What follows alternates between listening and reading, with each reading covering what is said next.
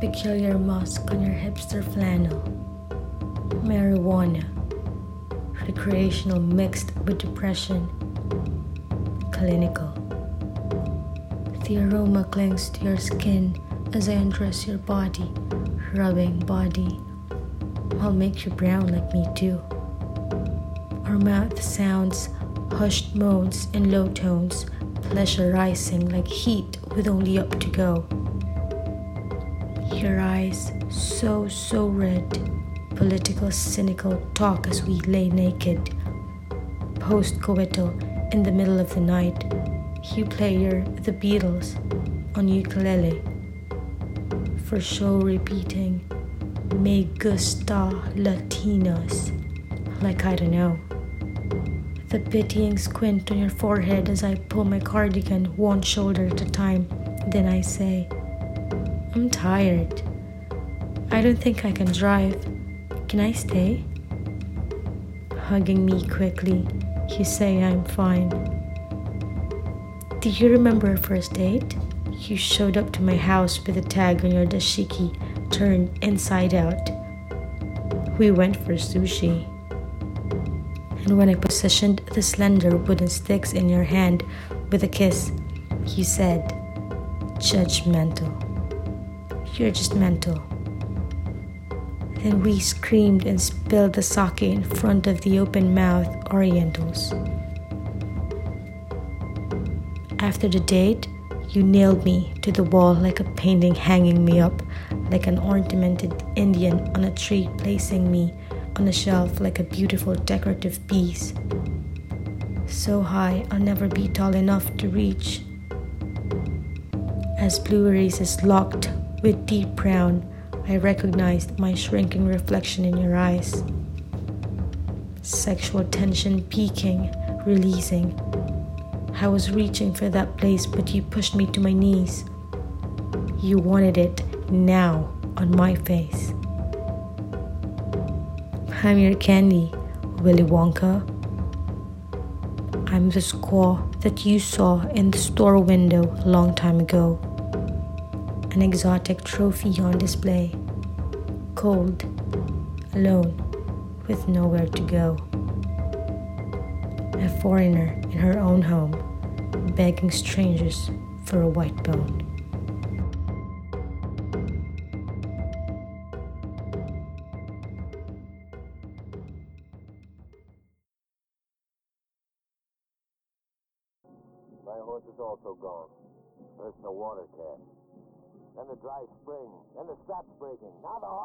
Most people I meet like to know things. Knowledge is like a winning hand in poker. It promises good fortune to the holder and the awe of the other players. If you can keep bluffing. I won't miss. And knowledge is often a lot of bluffing, of claiming and naming, then hoping for the best, of offhand trivia and party tricks. Now you. It should not surprise me, then, that most people I meet know something about being native and want to probe me for further insight, to live vicariously, Gray cloud will to bluff. leave you alive. I am the token native girl, and it is a role I have slipped into and out of through life, loving, hating, than enduring. Band together to fight the white Because people know me already. They just need validation for what they know. But I know when you do not need him. See, people want to know what a reservation looks like. If I know the language, if I dance. Simply put, they want to know if I am a real native, not a knockoff that apparently comes in droves wherever their knowledge comes from. And my relative realness depends on their perception of my connection to my tribe, which is defined by my time playing Pocahontas. Because I grew older and no longer look native. Because I am mixed and wider by the second to most eyes. Because English is my first and only fluent language. Because I grew up states away from my tribe, with my main connection being my middle name. Given to me by my native grandmother, my very obviously native father's mother. But wait. Maybe I need to go back a few more generations to produce every ounce of my native blood. I am just exotic enough and white enough to exist in no man's land, where I am too native to avoid the question, Oh, well, what's your ethnicity? But too white to answer, I am both, without skepticism or the reminder that the person I am speaking to is 4% Apache. Okay, good for you. Often, I apparently need to meet their native friend because we must have so many stories to share with each other. I confuse people, both at first meetings and after years of friendship, without saying anything. My face tells people something about me, and they are curious. Because people want to know. But what they really want is for me to know that they know. That they understand that being native means being forgotten, assimilated, and made trendy. That they know what a blood feud is, and because they can name a series of state parks, I should somehow be edified by their knowing. As a child, being exotic meant the other kids wanted to know me. It was a chance to survive in school.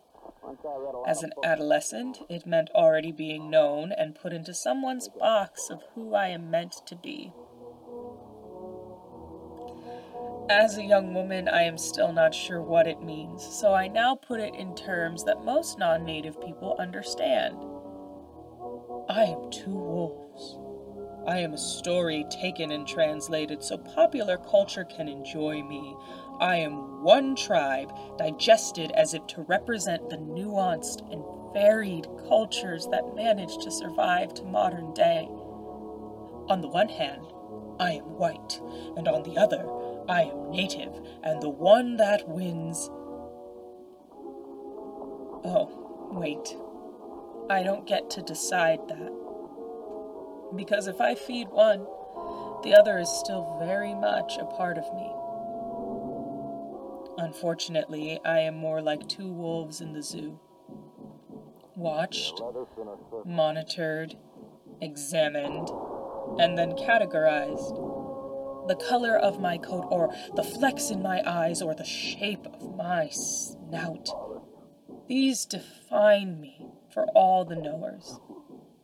I must fit their definition of a native to claim my heritage, shucking off the white side of me as though it were as disposable as my nativeness apparently is to them. But the problem with knowing, with bluffing, is misunderstanding. Knowing me by knowing American history means making me, taking my heritage, even my name, dependent upon someone else's meal plan, putting me at war with myself, waiting to see which drop of blood wins. I am starved of identity because I am engorged with an image, a mystical fantasy. I am divided, then stitched together again. I am two wolves, but I am also me.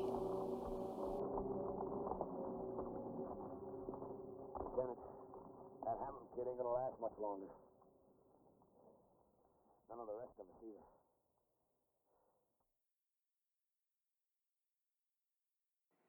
Yeah, yeah, yeah, I know what I said. There's still some tobacco in these sticks, and I've lived long enough. That brings me back. When Joe and I were kids, we would sneak off yonder and smoke my mama's cigarettes behind those trees. Our family's camp was on the other side on the other side of the grounds, but we would run all the way over there so we wouldn't get caught. Joe used to tell me stories about the rivers and the fish and the birds. He'd tell me stories about what happened on those 200 acres he inherited from his daddy after he died. I remember when I was about five and Joe was 12, a white man in a nice suit knocked on my mama's door. He gave her a business card and said that he was interested in buying the land she owned. He talked to her for about an hour, and Mama, she was a funny woman.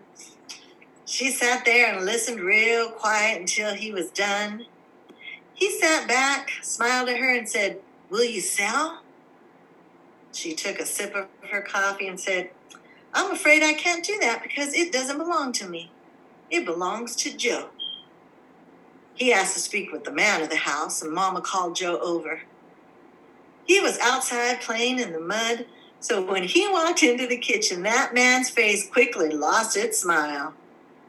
Mama asked Joe if he wanted to sell the land to this man in the suit. Joe looked him up and down and said, Hell fucking no! Mama laughed and laughed. That man turned bright red, picked up his suitcase, and flew right out the door.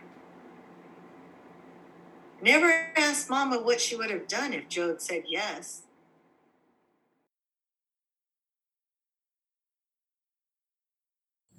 Concrete jungle surrounding me, modern society engulfing me, threatening to exterminate me, take away my humanity, and turn me into a machine. That in your spirit I have a dream of pine forests and mountain streams. I allow your spirit to take me away where I can hear what you have to say. Father, Creator, take me away where I can dance and I can pray and I can hear what you have to say. Father, Creator, take me away through the valley of the shadow of death. You take me to this place of rest, and by the still waters of the soul, I gently surrender to you control.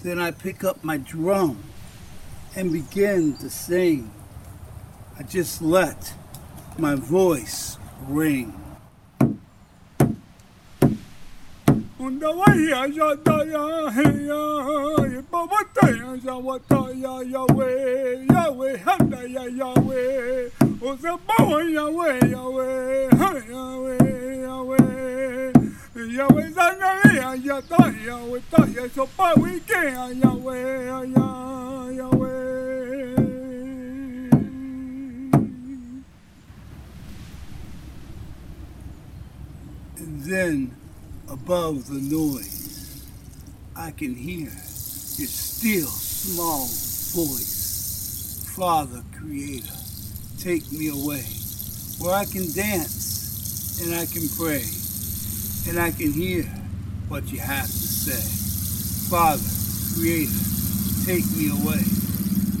Intimacy with you, Almighty, is what I desire. So you take me higher, where your grass is so green and your skies are so blue. Your nature dressed in a beautiful suit. I just wish I had my flute. Father, Creator, take me away where I can dance and I can pray and I can hear what you have to say. Father, Creator, take me away.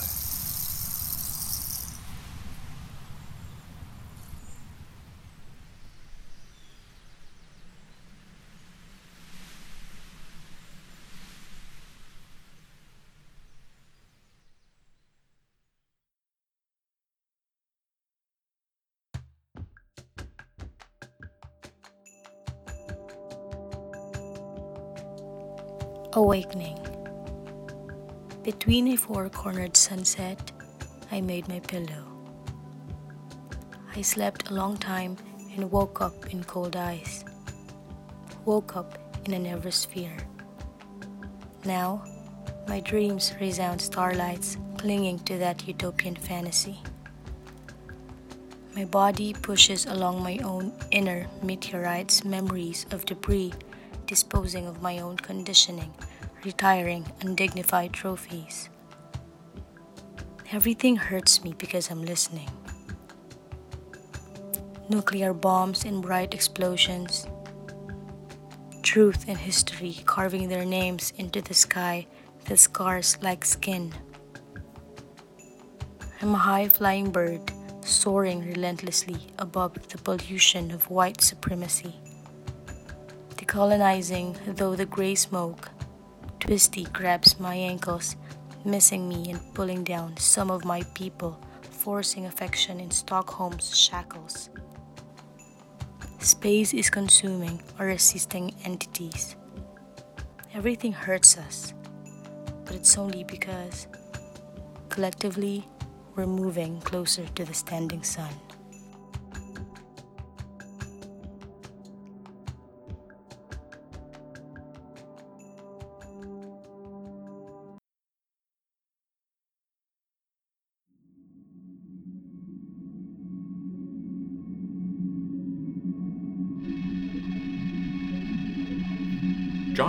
The Pilgrim's Progress is a two part tale of interpretive literary work. It's described as a depiction of the life and struggles of a Christian believer. Bunyan, a Puritan preacher, penned the book in Bedford, England over the course of his imprisonment for evangelical work. The book is well loved amongst those of the Christian faith and is generally considered a staple of Christian discipline. While Bunyan was incarcerated in Europe, Metacom, chief of the Wampanoag tribe, also named Philip by Puritan urging for the comfort of the colonists, had reached the limit of his hospitality and patience with their efforts to occupy and control greater shares of the land that had always sustained his people. This set into motion what came to be known as King Philip's War in 1675. Metacom was captured in August of 1676 by a company of rangers emulating Indian war tactics under the shrewd leadership of Captain Benjamin Church. It was fatally shot in Rhode Island by an Indian convert to Christianity and allied churches. This man, John Alderman, was rewarded with the severed right hand of the deceased. Church is considered the forerunner of the modern day U.S. Army Ranger. In keeping with English punitive tradition, the treasonous king was beheaded and his body quartered. The quarters hung from trees here and there, wrote one historian, so as not to hallow a traitor's body by burial. Authorities in Plymouth ransomed Philip's head and placed it on a spike atop a prominent hill overlooking town. It's said that Metacom's head remained on a pike at the entrance of the city of Plymouth, Massachusetts, the Puritans' pride, for two decades. Following Metacom's assassination, his wife, young son, and thousands more natives were sold into slavery in Bermuda, with hundreds dead. Indian slaves were often sold to plantations in the West Indies in exchange for African slaves. It was during the time of King Philip's War in the 17th century that Puritans became noted for a spirit of moral and religious earnestness that informed their whole way of life, and they sought through church reform to make their lifestyle the pattern for the whole nation but the acts of these Puritans are often difficult to imagine, ungodly, really, and it's reasonable to conclude that there's a seed of Puritanism in any denomination that's separated from Catholicism, which has a bushel and a peck of its own problems. Finally, we gain a clearer understanding of Puritanism and its hypocrisy. To our shame, Puritans are recognized the world over for their work in founding the American colonies and subsequently the American government. In 1678, around the time the Church's band of Puritans exterminated Metacom and his tribe, The Pilgrim's Progress, a Puritan's preacher's allegorical Christian primer, was published in England. The white haired guy from Quaker Oats is someone's sweet and non threatening idea of a Quaker. William Penn was a leader amongst them. Quakers, also called the Religious Society of Friends, not unlike the Puritans, consider themselves proponents of honesty, integrity, purity, and religious freedom. Though not his to give, King Charles II, back in England, granted Penn ownership of land already inhabited by indigenous people. That land would become known as Pennsylvania, where Penn and his followers would encroach and remain. Penn named Philadelphia Greek for brotherly love in October 1682. Two years later, the peculiar institution of African chattel slavery began there, followed immediately by William Penn himself taking into bondage three black human beings at his Pennsbury Manor, just a few minutes' drive north of the city.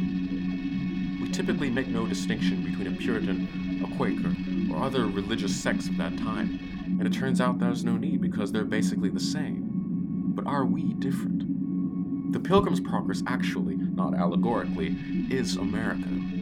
This Native American Heritage Month, let's reflect on American history hatred, genocide, theft, broken promises, neglect, racism, Americanization, discrimination, and inequity, and begin to write a bright new chapter.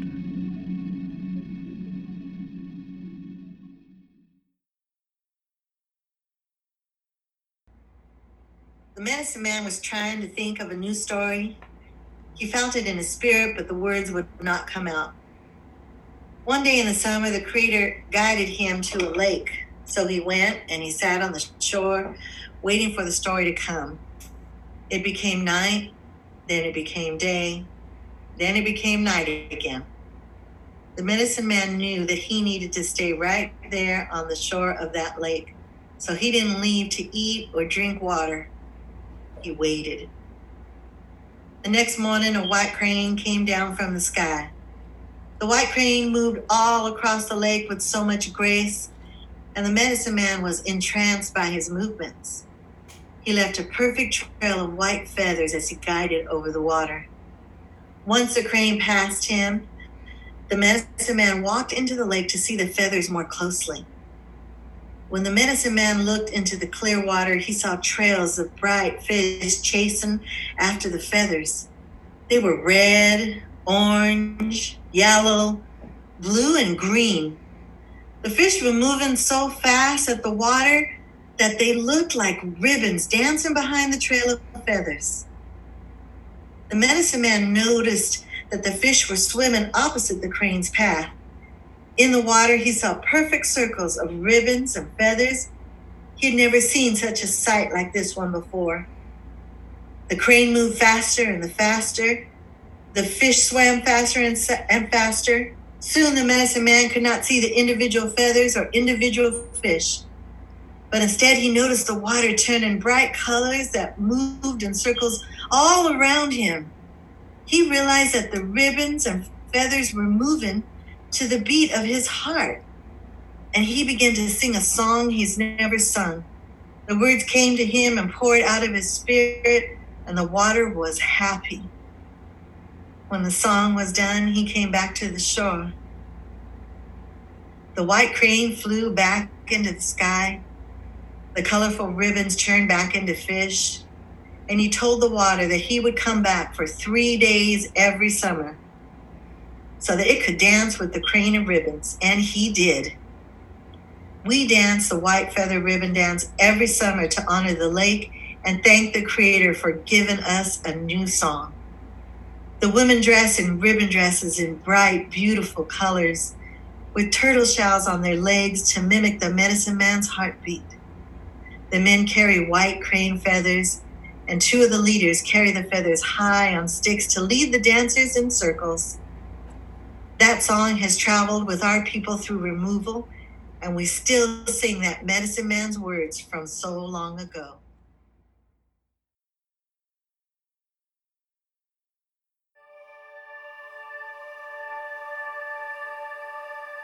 Mother, Mom, half of my heart will always be missing the part that belonged to you. Mom, you still don't love me. Did you love me in the womb? Mom, why don't you love me? I'm 20 now. Did I bloom imperfectly? I held your ideals dear to me. As a child, you watered me with your points of view that my eager leaves lapped up thirstily. All through grade school, you taught me about the white man. You sprinkled me with random facts. For you, I stood up to the teachers. For you, I broke the rules. Every word that poured out of your mouth was golden. I danced around you with my little bucket. I long for your miscellany, your knowledge.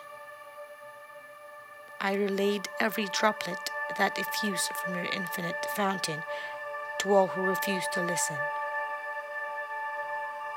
Pachacamac, you were my fertility god, chopping me into pretty pieces so others may grow from my seeds. You spread them about the land at times with a heavy hand. You were always adamant. You only planted by need. Did you know I still bleed? Long ago, I learned when you slapped my face. I learned that my identity was not in my body. Yet my purpose still escapes me while chasing me. I long for a place where no feet have trod. I long for a place with you, Mom. I envision myself running in slow motion across a field that is open. A field of burnt flowers, running, then running farther. My brown feet are crunching the soles of my stillborns as I reach for your limitless arms.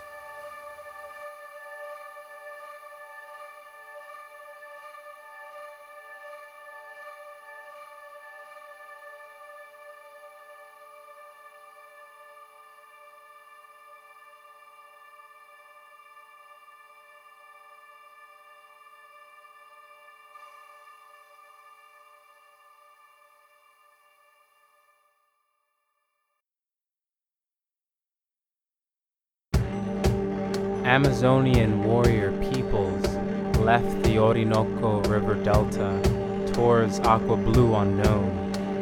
In defiance of stormy spirit god Huracan, whose Malaire maelstrom devoured countless canoes pulled beneath the churning sea. Others, blessed by supreme goddess Atabey, fared safe passage under her protective gaze and brought Arawak Island diaspora ashore.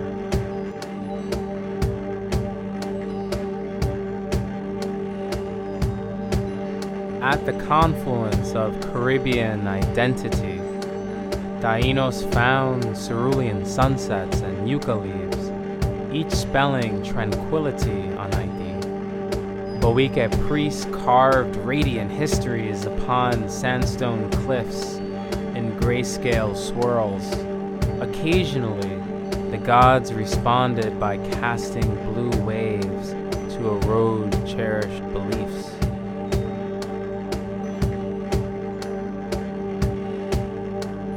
Unknown to Cacique chiefs, Isabel Fernando sought out kaleidoscope blends of incense. Columbus and company of 89 colonists were sailing the ocean blue 1492, meeting trade winds looking for a seat at the table. Underneath the marquee moon, La Navidad was constructed above abandoned bohío homes, whose materials borrowed from the earth were deposited back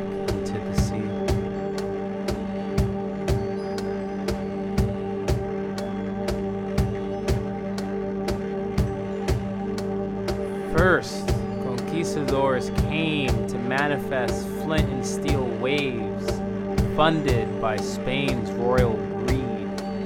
Lust coiled around their souls and descended into madness.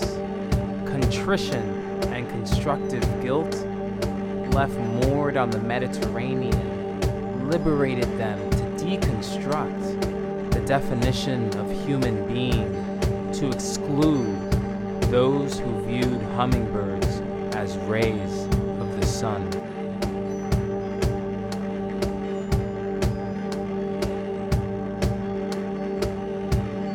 Then they came for gold dust women, weaving temptation before their eyes in painted petroglyphs and headdresses.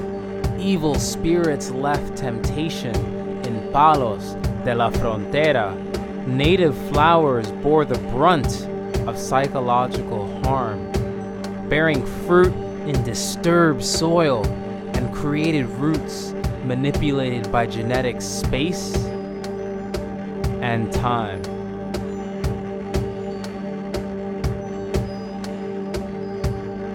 Monarchs expanded dominion over Yucayeke settlements and drained them of their people. Insatiable thirst for materials became tsunami waves 6,000 kilometers away from freedom. Hearts of gold painted black created cathedrals christened with blood exchanged from native hands who failed to mine their weight in gold.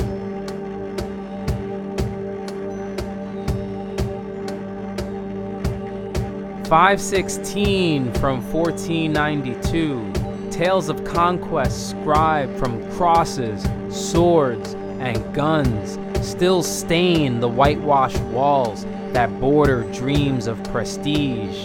Though heritage is grafted from baobab and olive trees, Taino branches were pruned to reduce mestizo features in the land of high mountains.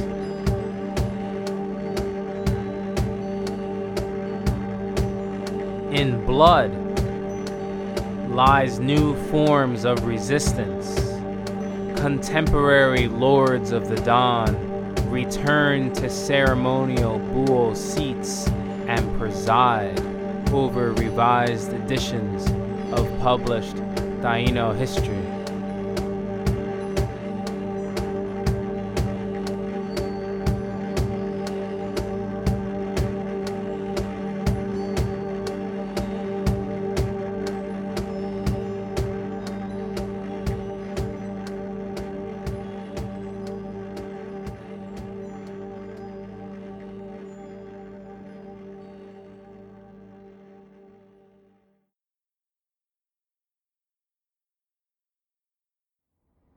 Thank you for meeting me. What did you find out? My mom died five days after I was born. Do you know how she died? That's what I couldn't figure out. The obituary didn't mention anything, which I thought was odd. Especially because she was only 19. Exactly. Why would they. Wait. How do you know how old she was? Have you Googled your father? You didn't answer my first question. In due time. Answer mine first. I did. Nothing came up. Did you check the criminal records? No, should I have? Well, not like you would find anything. What are you talking about? Have you heard of tribal sovereignty? Will you just answer my questions instead of asking me irrelevant It's things? It's not irrelevant. Do you know what tribal sovereignty means? No. Native tribes are nations. We have our own governments, healthcare systems, etc. However, the US controls a lot of our funding from our own resources of income, our lands, and other things that an independent nation would manage on their own. So, if you really drew a map of the US, there would be holes all over the place because it's full of little countries. Okay. What does that have to do with I'm getting there. Just bear with me. Fine. So if I were on a reservation, it'd be like I'm in France or something. Not all of our lands and our nations are reservations, but basically. And if I commit a crime in France, the French government arrests me and I. Go through Go their to- criminal system and serve your prison sentence in France. Okay. However, So I- the United States government doesn't recognize our sovereignty. They tell us that we can't prosecute non native people because they aren't part of our nations. And they aren't going to prosecute Americans because, in their minds, that person was in a different country. so we don't have jurisdiction. The US doesn't have jurisdiction. People who aren't native can't go to jail if they commit a crime in a native nation. But if you stab someone on campus or something, you'd go to the United States jail. Right. Natives can go to jail no matter where they commit a crime. So why should I have checked criminal records? Tamara? I'm sorry, I, I didn't You, mean no, to. you didn't do anything wrong. This is what Just look at it. Oh my god. What? Why wasn't this in her obituary? Why couldn't I find this anywhere? There would have been news stories, newspaper articles, and the There wasn't media coverage. why the fuck not? A 19 year old girl body was found washed up. In Muskogee Nation. What does that have to do with anything? Remember what I said about sovereignty and jurisdiction. Muskogee Nation can't prosecute crimes committed on their lands. We couldn't until the Violence Against Women Act of 2013, And this was, 1998. oh my god, Did you get to the last page? not yet. What? No. No. You did. Then how the fuck was he able to put me up No. for adoption? Wouldn't he? No. Oh, this doesn't make any sense. Do you need some water? I don't need water. I need to know why my father killed my mother. Why? No. Yeah. My father killed my mother on native lands. And just walked away. Why isn't the media talking about sovereignty and They don't care. why the fuck not? The vast majority of this country doesn't care about natives. Most of them think that we're all dead and that those of us that are still alive are drunks. The women? Whores, open and ready for the taking per manifest destiny. I've never heard that about native women. Did you go to the march right before break? The second weekend of November? The one with people walking around campus with red handprints on their face? I, I saw them, but I didn't go. It was to protest our stolen sisters. There are over 5,000 missing and murdered Indigenous women and girls. Over 5,000. And that is a conservative estimate considering because no one cares enough to track it or declare this an epidemic, let alone investigate it. 5,000? And your mother was one of them. Only we're lucky because we found her. And people just get away with it? My own father got away with it? Just have a free pass to do whatever they want to whomever they want? Every day. Why did he even keep me and He didn't raise keep you. What he did to you was worse. Worse? Worse than strangling my mother, than dumping her in the river, only to be found a week later? Worse, because he took you away from your family, from your nation, and gave you up to non native people. My parents are the most loving and I the- never said they weren't. But what he did was against the law. No shit. He murdered someone. It's against the law for non tribal members to adopt a native child, especially in situations like yours. What law? The Indian Child Welfare Act of 1978. I don't know how he was able to do it. No one knows. Frankly, we all thought he dumped you in the river too, but your body never washed up because you were so small. But he could have lied, or he could have. Okay, slow down. Why is that against the law? People adopt kids from all different races, and it's, This isn't about race. I think it kind of is. Being indigenous is not about the color of our skin, our hair, or whatever pedigree of blood we're registered as. It is a way of viewing the world, existing, thinking, breathing, living. Our culture and beliefs is our way of life. What your sperm donor did to you is worse because he forcibly stripped your indigenous identity from you, just like what colonizers have done to us since 1492. But I'm only half. Did you know that there are only three things in this country registered by their pedigree of blood? Horses, dogs, and Native Americans. What? We have never regarded someone as Native based on their blood quantum. Never. If we adopted someone onto our tribe, they were just as Muskoki as someone born to Muskoki parents. Our societies were not built on rigid class structures that keep people oppressed. Like the monarchy and one drop of royal blood? Exactly. So, an attempt to literally breed us out from their point of view, colonizers inflicted these blood quantum pedigrees to eventually eradicate our people. Wow. What makes you indigenous is being claimed by a nation and actively participating in our culture. What your father did to you was worse because he killed who you really are while you're still living. Why are you telling me all this? Tamara Littlefeather? Yes. She is survived by her mother and father, Neil and Lee Starr, her brothers Daniel Lucas and Vincent Starr and their wives, and her sister, Laura Littlefeather.